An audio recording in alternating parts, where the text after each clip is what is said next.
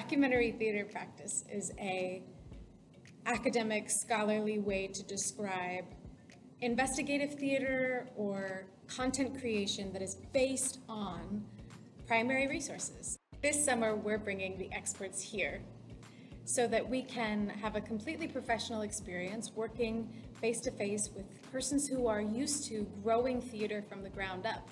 We're going to bring in devisers, we're going to bring in people who are used to using documentary theater practices. All of the tools that we're going to gather are to help you with your own content creation. We'll have a really professional experience with experts coming in. We'll have a really fun experience watching performances and talking about them and creating performances of our own in the rehearsal room. We'll also have a really rigorous experience by joining in on the content creation from the ground up and really focusing on the challenges ahead of us.